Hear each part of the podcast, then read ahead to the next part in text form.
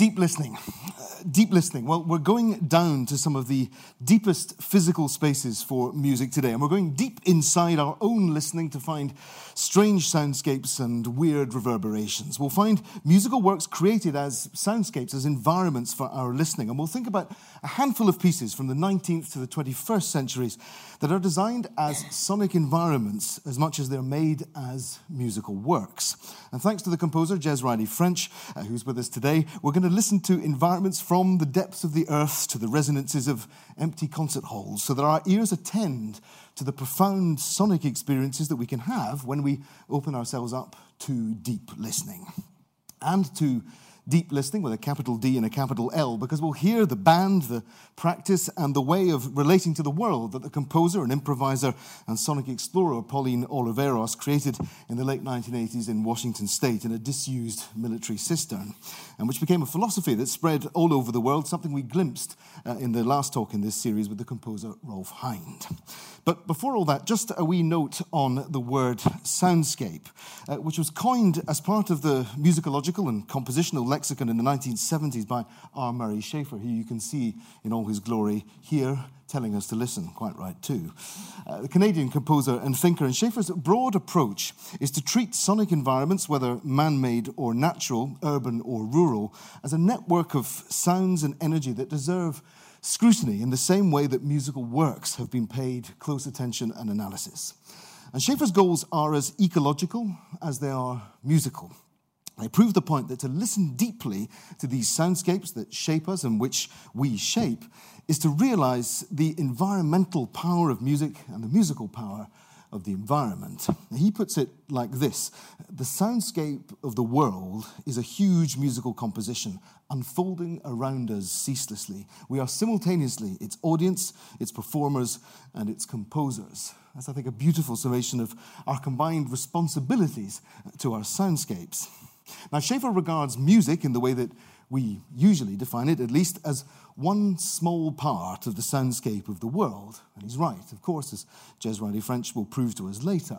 But in the first half an hour or so of this talk, I want to turn Schafer's ideas around and ask what happens when we treat musical works themselves as soundscapes, as total environments, instead of as self contained objects.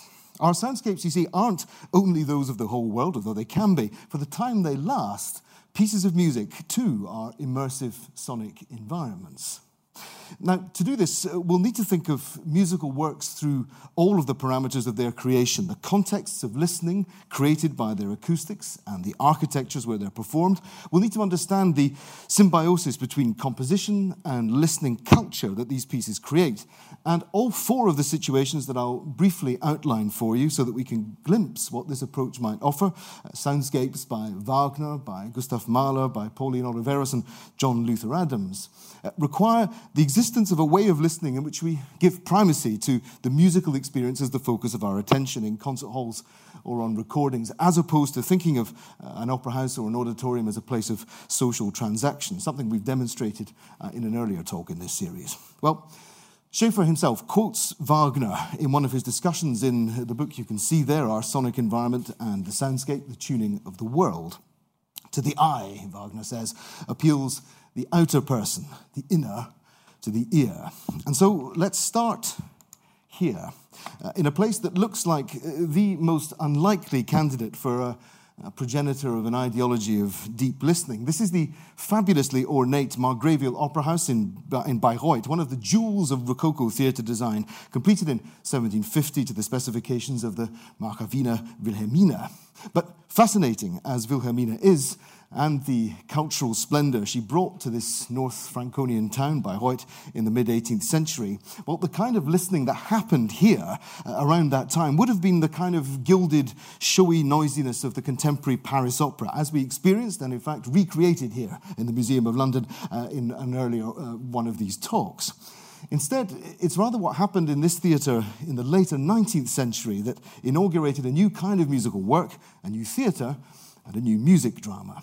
Because Richard Wagner originally thought that this theatre, with its disproportionately large stage, could have been uh, the vessel of his musical dramatic dreams. He considered it as a potential place for the premiere uh, of the complete cycle of Der Ring des Nibelungen. Now, from what we know later happened, this seems almost unbelievable. I mean, the mythos of the ring is another world from the gorgeous ostentatiousness of this theatre. And Wagner realized it wasn't right too. It was too small, too rococo, too bright, especially after Ludwig II had installed the theatre's first electrical lighting rig. But Wagner did conduct Beethoven's Ninth Symphony here in, 19, in 1872 to commemorate the laying of the foundation stone of his new theatre on a green hill, just a short walk up from the train station, if you've ever been to Bayreuth. And that was what he built as the true realization of his compositional dreams. And this is the plan of Wagner's Festspielhaus in Bayreuth, as it was designed and built in the early 1870s. The plan represents a, fusion of ancient Greek theatre design with modern technology. It's by Otto Bruckwald, based on an unrealized design by Gottfried Semper for an opera house in Munich. And there are a few things that this stage plan, or rather this architectural plan, makes obvious because it realizes Wagner's dreams for the democratic distribution of the audience, so that no one is more privileged here in Bayreuth than, than anyone else in terms of what they can see on stage. There are no aisles, there are no boxes in the body of the theatre. But yet, while there's a democracy in terms of the way the theatre is made, in terms of sight lines, no seat is better than any other, essentially, in Bayreuth, uh, there is a hierarchy here in a different sense. Because sitting on the exquisitely uncomfortable chairs in the theatre there. There are no arms on either side of the seats. There, there's no velvet of any colour or stripe, no cushion at all to accommodate or cosset the bustles and finery of what audiences still wear ludicrously at the Bayreuth Festival every year. There is instead a complete focus on the stage, on art. Well, Wagner's democratic theatre then is really a place of total subjugation to the artwork, really of course, to his artwork, in which our individuality is effaced by the absolute concentration we're now forced to give to what's happening on stage and to the world changing and world ending dramas that play out up there. Compare that to the Margravial Theatre or to the vast majority of 18th and 19th century theatres. Remember the earlier Paris opera uh, a few talks ago? Or think about the, the gilded extravagance of the Golden Saal of the Musikverein in Vienna, a golden temple to visual as well as musical splendor made for music in 1870. Or there's the wild extravagance of the Opera Garnier in Paris, which was being built at the same time that Wagner was building the, the Festspielhaus in, in Bayreuth. Bayreuth's interior is positively austere by comparison. It's not only the discomfort of those seats, it's the lack of ornamentation. The fact that there's nothing to distract our eyes or our ears from the dramatic mythologies of Wagner's music dramas happening up there on the Bühne, the stage. Now, something else you'll notice in this image, or rather you won't notice because you can't see them, is that the musicians are invisible.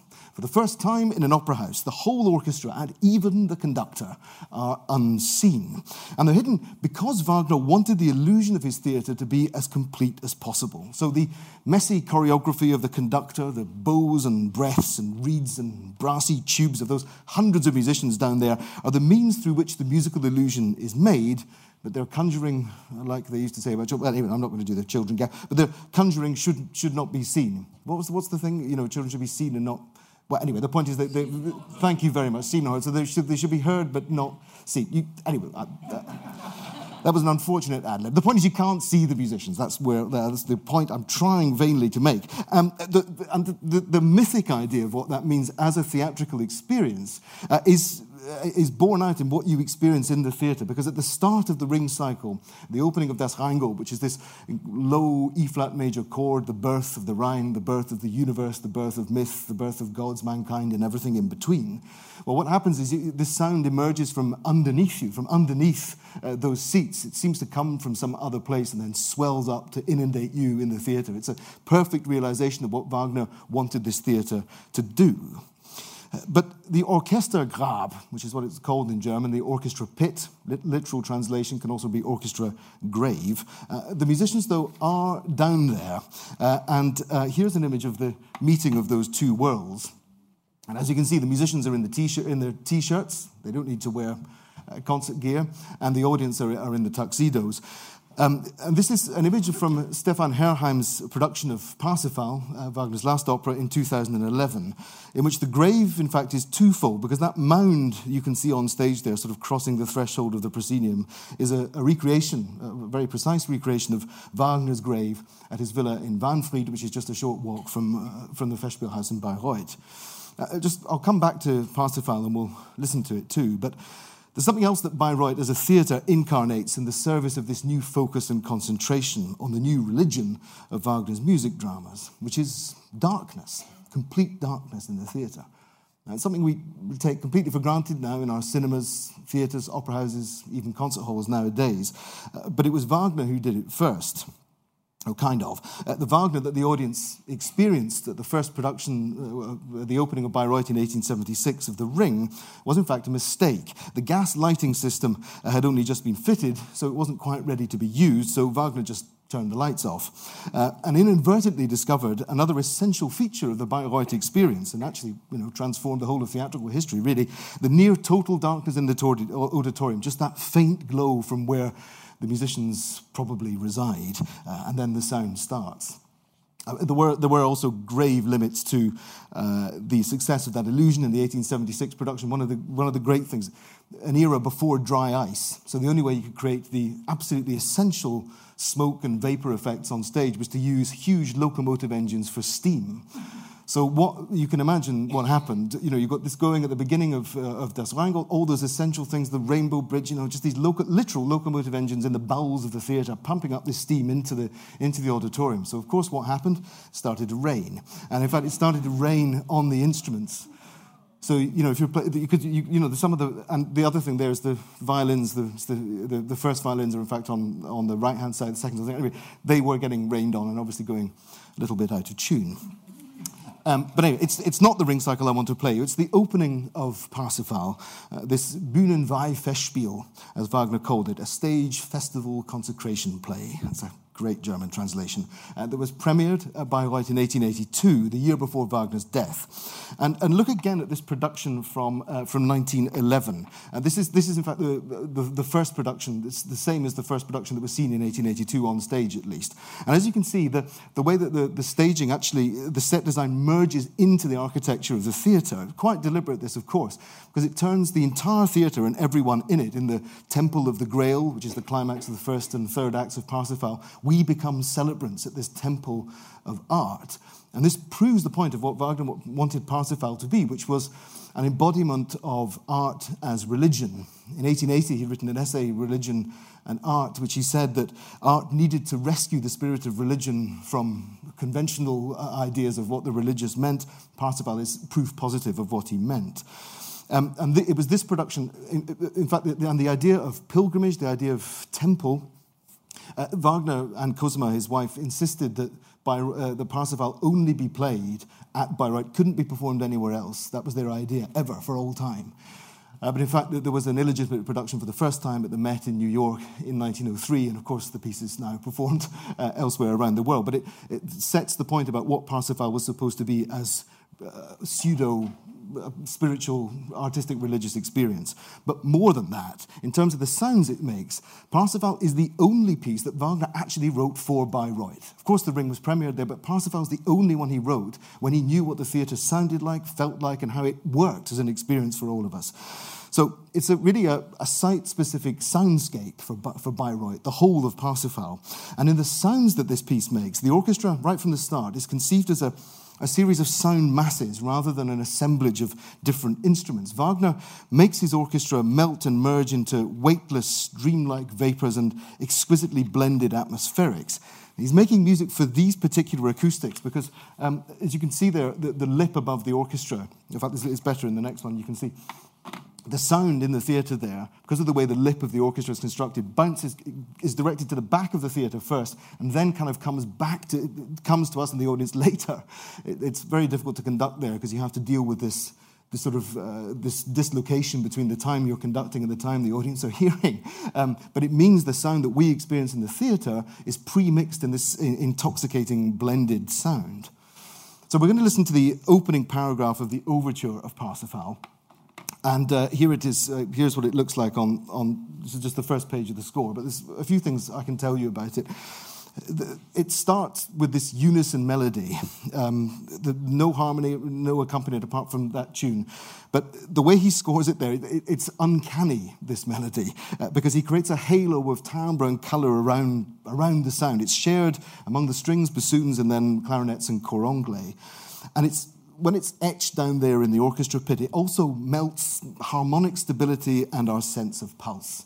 It liquefies musical space and time, in other words.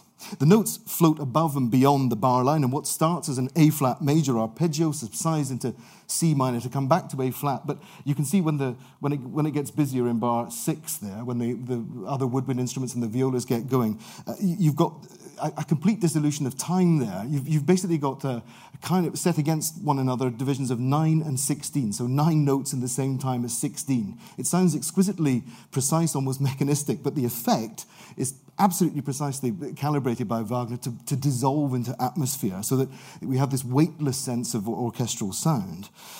So this music, uh, in my view, and really the whole opera, uh, because, and then it's then through this prelude that the, the whole, it's, it's a veil through which the whole drama of Parsifal then happens. And I think this piece is a, really a, a, consecration of a deep listening practice that transforms an aesthetic idea into an environmental, immersive, and transformative soundscape. So here is the first three minutes or so of the Prelude of Parsifal played at the theatre in Bayreuth. It's a very slow tempo, uh, but it's uh, worth hearing. This is Wagner's working sketch, which you can follow along if you like. There's a few seconds of just the theatre warming up, and then it begins.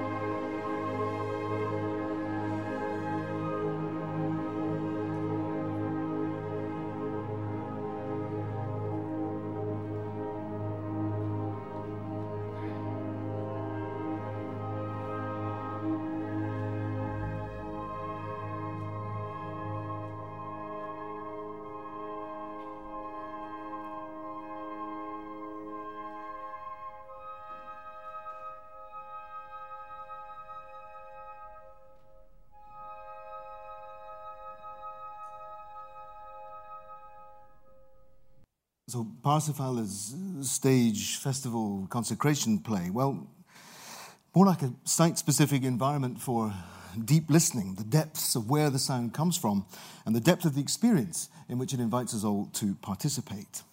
Now, Wagner's innovations were a direct influence on perhaps the greatest operatic conductor of all time, who was also a composer, Gustav Mahler. And Mahler's symphonies, uh, taking further the innovations of everyone from Schubert to Tchaikovsky and uh, above all, uh, Wagner, extend the idea of the musical work as soundscape, as an environment for new kinds of listening. His symphonies turn concert halls into simulacra of forests and Alps, the first symphony, the third, they're sites of apocalyptic and atheistic resurrection, the second, stages for dramas of love and death, uh, the fifth and the sixth. But in terms of using the symphony as an environment in the concert hall for a heightened and a deepened listening soundscape, I want to show you the last page of Mahler's Ninth Symphony, composed in 1909 to 10. Now, I, a lot to tell you about here about the 80 minutes of the symphony that happened before, but enough, as you can see, that the 100 or so musicians, 100 and more musicians, 120 usually, who are used in Mahler's Ninth Symphony, are here at the very end of the piece, uh, just hollowed out uh, to this uh, gossamer tendrils of just a few string lines etched seemingly over a silence or a, a great stillness. the score itself looks voided and empty, and you can see Mahler's uh, Mahler's advice to the, to the performers how they should, how they should play it. The very, the very final bar, that word ersterben, dying away. Uh, the piece is a, is a bridge from this life uh, to the next, from musical existence to non existence. Not just pianissimo, but, but four P's, pianissimo. Now, the, the thing about this, uh, in performance, this piece is a, a realization of Schafer's idea of this threefold responsibility that we all have for our soundscapes as composers, uh, uh, as performers, and as audience members, and that we are doing that all the time. For the performers, they have to be so careful here. Any misguided bow stroke, any tiny, any intake of breath, let alone a wrong note, I mean, that's going to scar, uh, scar what Mahler's doing here. But it's the same, the same is true for us in the audience. A rogue cough, a mobile phone, I mean, the, the, the, we we are this, the, existence of this page of music suggests that by the time Mahler's writing it, he never heard it in his lifetime, it was premiered in 1912, but he's, he's, he's writing it only for a listening culture in which an absolute concentration is possible for us. The, the, piece is written absolutely in dialogue with that expectation or that demand from us as listeners. Um, I want to play you a performance of it. Uh, it comes from the Lucerne Festival in 2010 with Claudio Abbado. Um, and you, you, will see and experience how the audience then, and I'm sure you here too, that the, at the end of this piece, there is, uh, the piece gives itself over to uh, an incredibly loud, it's not silence, there's no such thing as silence as we know from previous talks in the series. Nonetheless, there is a deep stillness that's created at the end of this performance. Um, so I invite you to participate in this as uh, listening participants in the soundscape of the end of Mahler's Ninth Symphony. Um, here we go.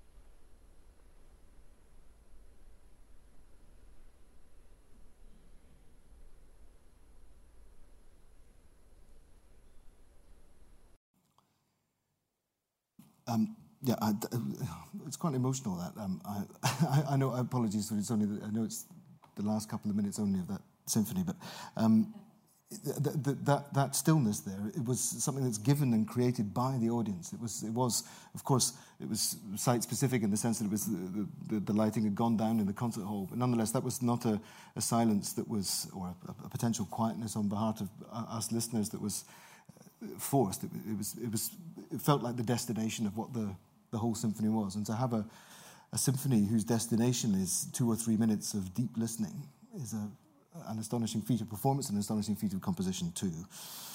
But the concept of deep listening has a precise history because it has, it's a practice in sound world that's indebted to the American composer and improviser Pauline Oliveros. She's at the left of the camper van there, um, who died in 2016 at the age of uh, 84. Now, it's not just that deep listening is her idea, it's also her album and her band. Uh, and it comes from a, a very specific moment in 1988 where deep listening as a practice and as a pretty terrible pun it gets cemented in Pauline's life. Uh, music making, thanks to a disused uh, military facility deep under the ground of an otherwise remarkable bit of country in America's Washington state. Uh, in the autumn of that year, 1988, the trombonist Stuart Dempster asked Pauline and the vocalist Panaiotis to stop off on their way to a concert to experience most, one of the most amazing man made acoustics ever created. Uh, a cistern, an underground military bunker at Fort Worden in Port Townsend, 70 miles northwest of Seattle, in which 40, 14 feet underground there is a reverberation time of 45 seconds. And when you consider that the reverberation time in St. Paul's Cathedral, not so very far from when we're speaking now, is 11 seconds, that gives you an idea of the, the gigantic, cavernous sense of space uh, that this, this cistern had. Um, but as James Bull of Gresham College was telling me, in fact, the world record for the largest reverberation time in a man made space is an inch in Inchindown in Scotland. Uh, it's a, a, Royal Navy oil uh, depot which you have access to through tunnels in the hill. And down there, you'll find a reverberation time of 112 seconds. But that was only discovered in 2014. Magic, isn't it? Pauline should have been there, of course, but anyway. Um, so, playing in this acoustic with such a long reverberation time, again, creating these site specific soundscapes from, uh, from, from that place, uh, is, uh, presents special problems for the musicians because if you, everything you, every sound you make in the air is going to last that long, uh, you have, they had, they reported an uncanny sensation that they didn't know what was reflected sound and what were the new sounds that they were making. So effectively, all of them were performing with the shadows of the sounds they made, playing with echoes. So that the performance we'll hear a fragment of is a, a feedback loop with their own musical pasts. It's as if the music is listening to itself.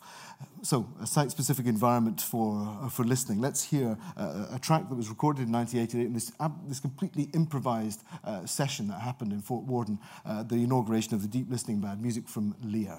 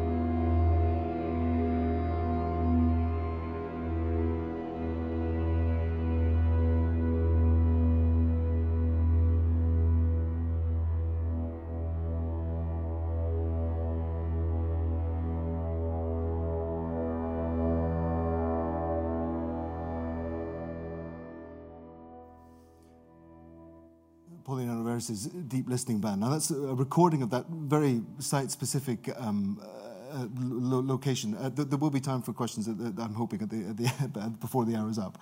Um, I'm, I've um, because I've talked at greater length than anticipated about Pauline and Gustav and Richard.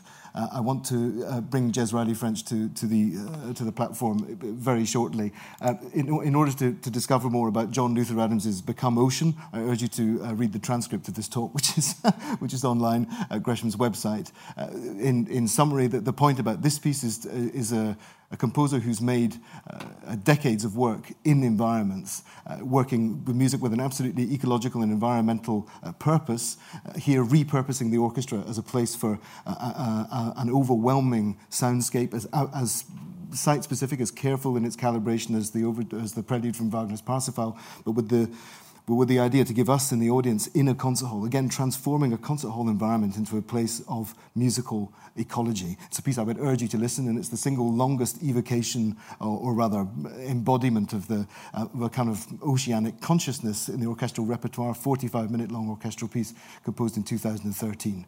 Um, that's, one of, that's, the heart, that's one of the heart parts from it and this is what I was going to play you. But, um, uh, but even better, it's now time to welcome to the stage uh, Jez Riley, French composer, and we're going to think with him, having th- thought about soundscapes in opera houses and concert halls, and the idea of particular acoustics and environments giving rise to deep listening. Uh, Jez, we're going to think about music uh, and ecology, and indeed the, the ecology of music and the relationship between the two. Please welcome Jez Riley French.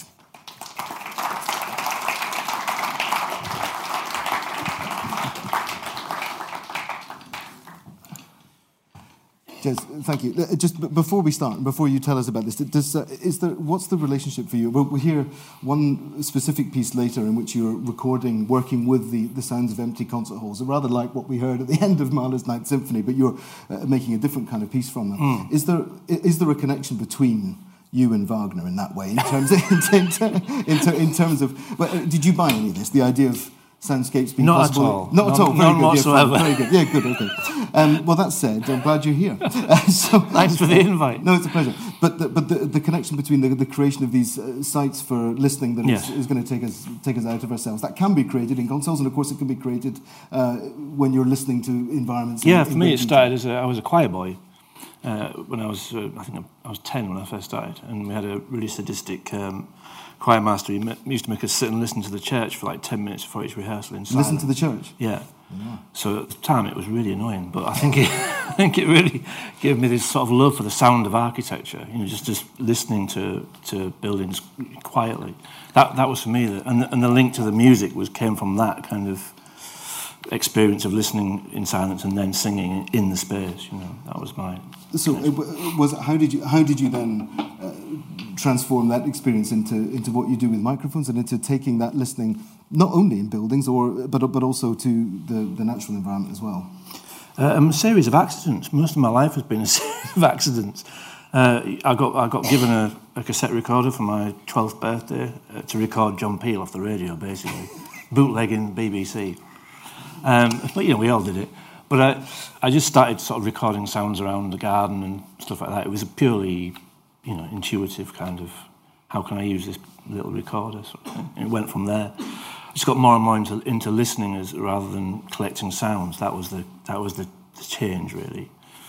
Uh, this, this, first line, there's, there's, a reason you've chosen this. Uh, yeah, well, I just really love this line here. Um, at the top of this line. Yeah, the posture of being all ears, giving in to a listening for what's inaudible. Because much of my work uses um, specialist microphones or devices to listen to sounds that we can't normally hear with our ears naked ears, or that in some way need, need that extra device to, to access. Uh, so I just thought that was really nice, a nice quote from a, a Japanese French uh, poet. And, and so, what, what then are the kind of techniques that you're using to listen deeply to environments which are otherwise inaccessible or maybe on the edges of our hearing and indeed our, our auditory perception? So I use contact microphones a lot, which pick up sound through vibration. So directly on directly on, on surfaces and materials. Yeah uh, hydrophones for listening in water, geophones to listen to the infrasound of the world turning or, or really low frequency sound, ultrasonic detectors for the high frequency sounds above our range of hearing. What was that? the door.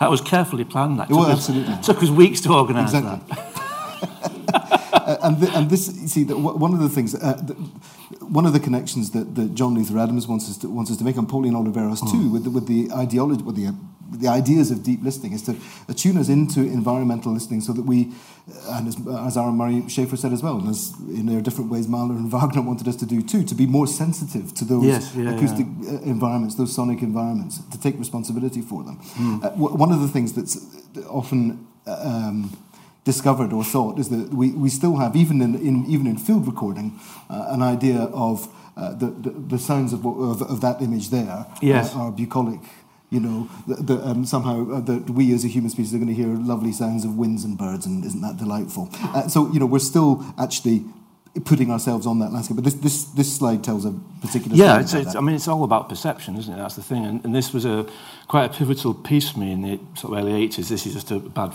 uh, image from a photocopy handout. But there was a series of commissions in a forest in North Yorkshire, um, and I was the third, I think, in the series. And when I got there, I read the comments from the piece that had been before, which I think was a string, a string piece for strings. And the comments were almost all negative, all saying, "How dare you do this to our beautiful forest?" And so I, I'd, I'd created a piece for guitar feedback, but I, I changed what I was going to do. So I installed a new piece, left, came back at the end of three weeks, read the comments, all negative. How dare you? I hadn't been playing anything through the speakers at all. There was no sound. You hadn't been. The nothing. speakers were there. Yeah, it was completely silent. so basically, people were listening harder, and they thought I was amplifying the sound of bird song or the trees or the wind, but I was doing nothing. It was just they saw a speaker and assumed something was coming out of it. So. That, it's kind of. what does that tell you about our relationship with our sonic? Well, we invent it, you know, and, and we're constantly like like you said, the, the sort of country idyll idea of nature. When in fact, nature, if if you go and listen to a meadow in the summer, and you sit there thinking this is beautiful, for every other species, it's a slaughterhouse and a battle yard. You know, it's it's not peaceful for every other species, it's just our perception. Mm. And I mean, you can still sit there and enjoy it and think it's beautiful, but I just think knowing that, knowing that it's, we're creating that, I think matters. You know, I think it's important. It's it's then about taking responsibility. No, well, that proves the point of of how listening itself it changes the environment, changes our relationship sure. with the environment, possibly even changes the environment itself. Yeah, yeah definitely. Uh, so, some examples then of, of, of what we uh, of what you've been able to uh, well to allow us to hear that wouldn't have been heard otherwise. Yeah, th- these are telefericas, which I'm kind of obsessed with. Um, they're in northern Italy. The, the long zip wires basically for bringing building materials down from the, the forest into, into the villages. And if you walk up to one, they're silent, you know, you can't hear them. Um, but if you put these contact mics on, you get to hear this amazing kind of soundscape. This is the wind blowing the wires and also little insects or branches hitting the, hitting the cables.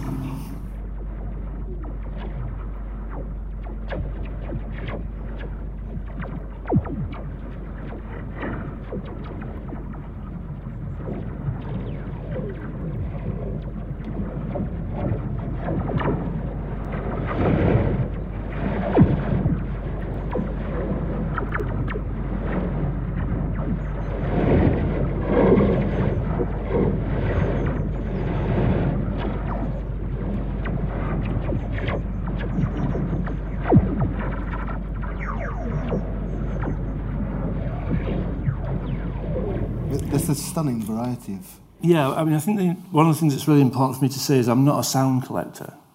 Um, so I'm not interested in just finding odd sounds. For me, it's about the experience of listening. So with that, with all of my work, it's durational. So I, I'll sit and listen to those for eight, nine hours, and you know that's that's how I get into all of the variety of what's there. Because if I was just interested in, oh, there's a weird sound, I'll collect it to make a library from it. I'd record two or three minutes, and then I wouldn't hear the sort of way that the wind alters the sort of ebb and flow of the sounds and the, the temperature changes and the cables tighten. It oh, changes all the time. So, so are, are you co- composing what we've heard then, or is that is that a, is that a, is that? No, that's just that's just straight recording. Most of my work. I mean, I used to compose with field recordings when I first started, but for the last 10, 15 years, most of my work is just straight a straight recording. Do, do you feel in that kind of situation that you are nonetheless is the environment and, and is the telegraph uh, is that iron wire and all the sounds you're hearing kind of composing your perception or is it the other way around? You know is, is, is it how much is it the, the attention you're giving to it? Well I think the attention is the composition. I mean I think with with field recording when you're out with a recorder the first act of composition is pressing record you know and the last act is pressing stop. And then you've got to listen to eight hours of, of recording. So Va- Wagnerian duration. Is just another connection. um, uh, yeah, uh, well, and the, the, the next example here, Salt's Adagios. This is this is a project which is made from the reverberations of, uh, or Yeah, the, the, the, the interiors of concert halls uh, stimulated. I mean, I'm really passionate about listening, as, you know, as a, as a person rather than a company. You know, I, I love listening, and I, I kind of like listening in very weird places. So I like, I like, if I can get permission, I like climbing underneath the stages when orchestras are playing or going up into the ceiling. Because I just love the fact that there's, you know, as, as a composer, you get to play in or have your pieces played in amazing buildings, but you very rarely actually play with the building. And I love that. So I, I've done these series of works which I've rescored um, adagios for like durational performances, and I've mic'd up the entire building uh, and record them with contact mics and geophones to pick up the reverberation of the architecture. So the, the building is sounded by the musicians. But I mean, I mean on, uh, that, that, that is the point about what all the. I mean, that, I, I know I'm making laborious connections, which you don't necessarily agree with, but it seems to me that the, that the, the, the well, precisely that Mahler example is written for a Mm. very particular concert hall environment in which there are certain expectations around environmental quiet in which that can Yeah, happen and in which that performance is going to be received. Well, I mean, So- a lot of music was like the church composers, you know, Precisely. Tallis and uh, were for specific churches. all those know. the churches in Venice as well. They're, they're yeah, very, yeah, they have very different tones and different overtones. yeah. The difference here is that you're attaching the, the so what we're going to hear then is, is the sounds of the building itself being agitated, stimulated Yes. into vibration, rather than you know sticking a stereo pair of microphones Exactly, exactly, hall. yeah. So it's, it's a bit, I suppose it's a, like to use a visual analogy, it's a bit like using a very soft focus lens on the orchestra.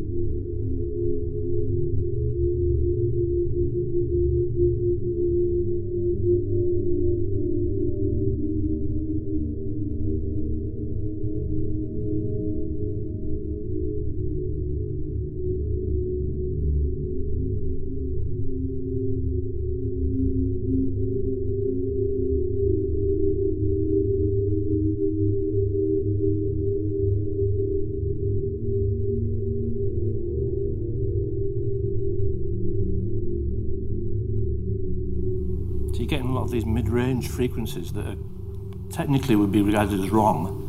Wrong. You know, I mean, like acoustic engineers would say, "Oh God, you know, you got all that mushy mid mid-range frequency that's not supposed to be there." But I, I love it. Anything that's wrong, I'm, I'm straight there. But it is you know these are. Well, I was going to say they're echoes, but in a way that they're not. I mean, these are real sounds which are always there as part of our experience in concert halls mm. or lecture theatres like this, but which we're not usually what not usually attuned to. I, I keep thinking when I'm hearing all this, Jez, that you're you're listening not only deeply, but it, it's you know it's inside. It's Yeah. inside materials. It's inside a wire. It's inside the fabric of a building. It's in, in inside. In some cases, and perhaps we'll hear later, the uh, the earth itself. Yeah, yeah, yeah. I don't, I don't really know where that came from in my twisted mind, but I do like getting under the surface of things. You know, I don't know, I don't know where it came from. Is, is there a, is there a is, has Pauline Oliveros been input? I mean, No, listening. um, I mean, I discovered Oliveros much later. And uh, actually, we were just talking outside actually about the internet, and I mean, I stumbled across Pauline Oliveros by buying a, a CD in a sale, like that was like a pound because the shop couldn't sell it. But uh, back in those old days, you couldn't go online and find out who Pauline Oliveros was, or and especially in Hull, you couldn't go and buy a book about Pauline Oliveros. So it was really hard to discover all that. The first musician I actually discovered was Annea Lockwood, Lockwood who's actually in London next week. She's she's right up there. I mean, if you don't know her, go and see her work. Cafe Oto.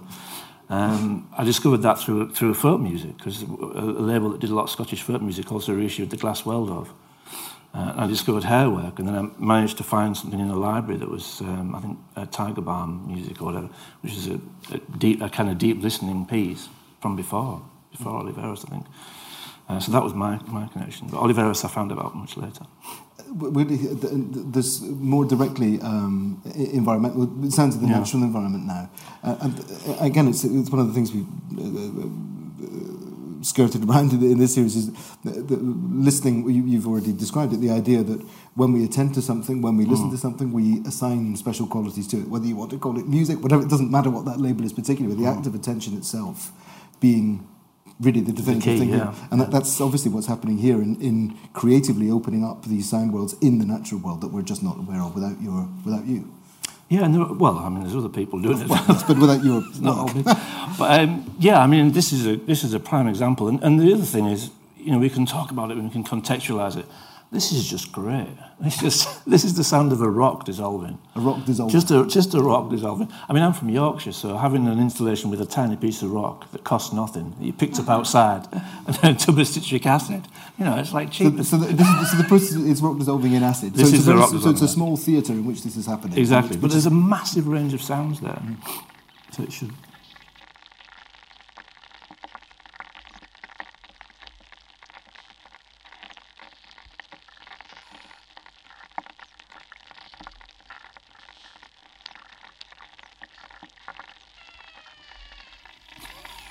That's the, eh, the distribution of rock. That's just a bit of a bit of air trapped in the rock coming out, you know. Right, right.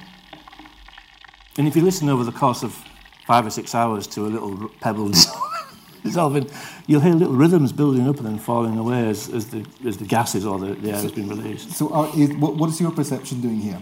In other words, are you musicalizing what's happening? Precisely with that, by, by identifying patterns that are there, but the rock itself isn't trying to give you rhythmic patterns, right? You're, no, you're, exactly. You're projecting. Yeah, exactly. Yeah, yeah. I mean, when, when I'm sat there listening, you know, I, I can try and analyze it and say, you know, why am I listening past the first hour? Um, okay, okay. I'm either a genius or I'm insane. But no, but it, I am just hooked by this stuff. And funny enough, somebody asked me about this and, and, about VLF, which has a very similar sound but much higher frequency. The, the, VLF is um, the radio fallout of sounds in space.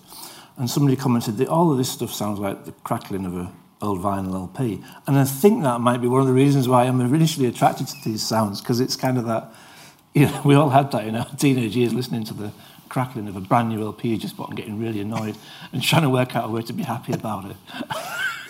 What what, hap- what, happens to you during the recording process? I'm not sure. Is the next one? Uh, are we in Iceland next? Yes. Because uh, it's it, again, Iceland's another place. Uh, where it's, uh, particularly right now, it's become a very fashionable tourist destination. All yeah. sorts of debates there about the impact of, if you like, listeners in the environment or tourists in that environment, people who go to see and to hear in a way, yeah. uh, and who then are having a deep impact on that environment coming back. But also, it's a place where there's a particular association around, again, a kind of sublime about what these sounds might be, glaciers and their wonder and, and all that sort of thing.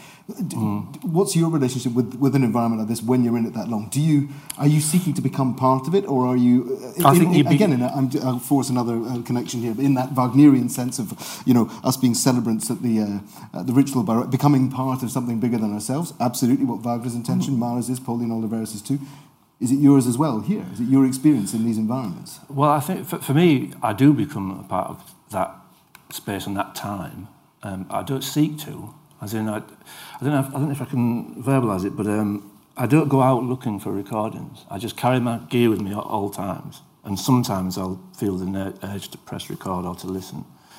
Um, this, this is slightly different because, uh, you know, if you travel to Iceland, obviously you kind of, you know you're going to go there and record, you know. Um, and this, this particular, this is actually a really sad story, actually, in terms of that impact. This is Fjallsárlón, which is behind Jökulsárlón, which is a really famous glacial lake in, in uh, the south of Iceland. You know, huge tourist area, loads of coaches turning up. This was the secret one behind. And this was the last glacial lake in Iceland to not have a motorboat service on it for tourists. You could pay 20 euros and get driven around and then chip some ice off and put it in a vodka. That's what they do there. Mm-hmm. And this was the last one. And the week we were there, they were building the sheds to put a motorboat service on, on this one. But you know, we, we went there. It was a seven-hour drive from where we were staying to get to this. We went there thinking we'd record for like two or three hours. It, it was, a workshop. I do a lot of workshops, and a lot, quite a lot of the recorders were like two or three hours. Jesus Christ! Because quite a lot of them are sound designers, and so they wanted thirty seconds, and they were off. But we stayed there for eight or nine hours. You know, and we had to we literally had to round people up because they were just so immersed in the, in the amazing experience of being. It's a hell of a privilege to sit there and listen to a glacier dissolving. So, you, so here it's a gla- rocked up. This is a this is a glacier dissolving. This is recorded with hydrophones directly into the mm-hmm. into the water. So special microphones for underwater. Ooh, hang on. Let's try that again. No, that's it. There you go. This is underwater sound. This is underwater. This is basically 10,000 year old air that's been trapped in the glacier, slowly coming out of the, of the, the lumps of ice as, it, as they drift past. The hydrophones were literally just, just where this photograph is.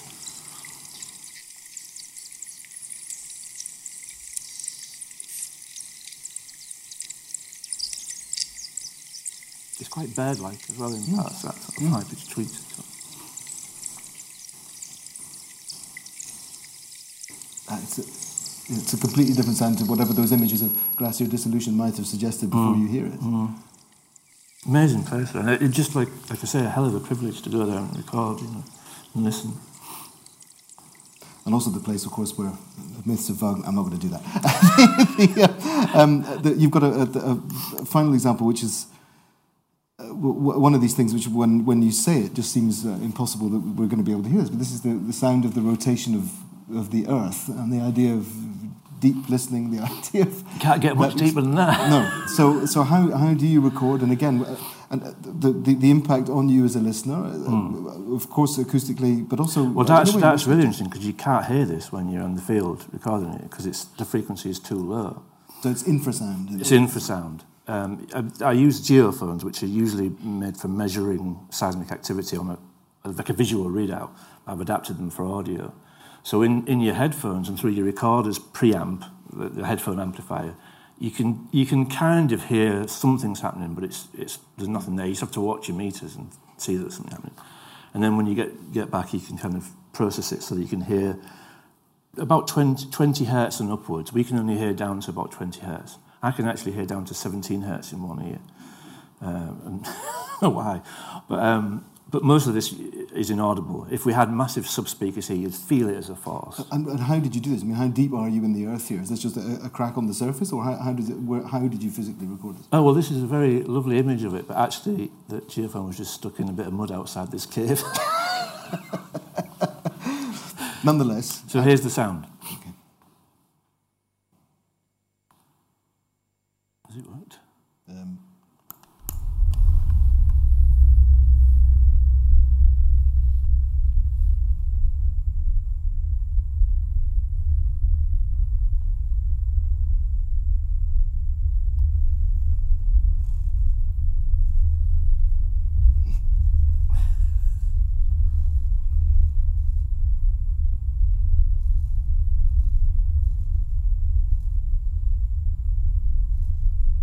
I mean, the interesting thing about infrasound is it's here now, you know, it's all around us, and it actually controls our bodies.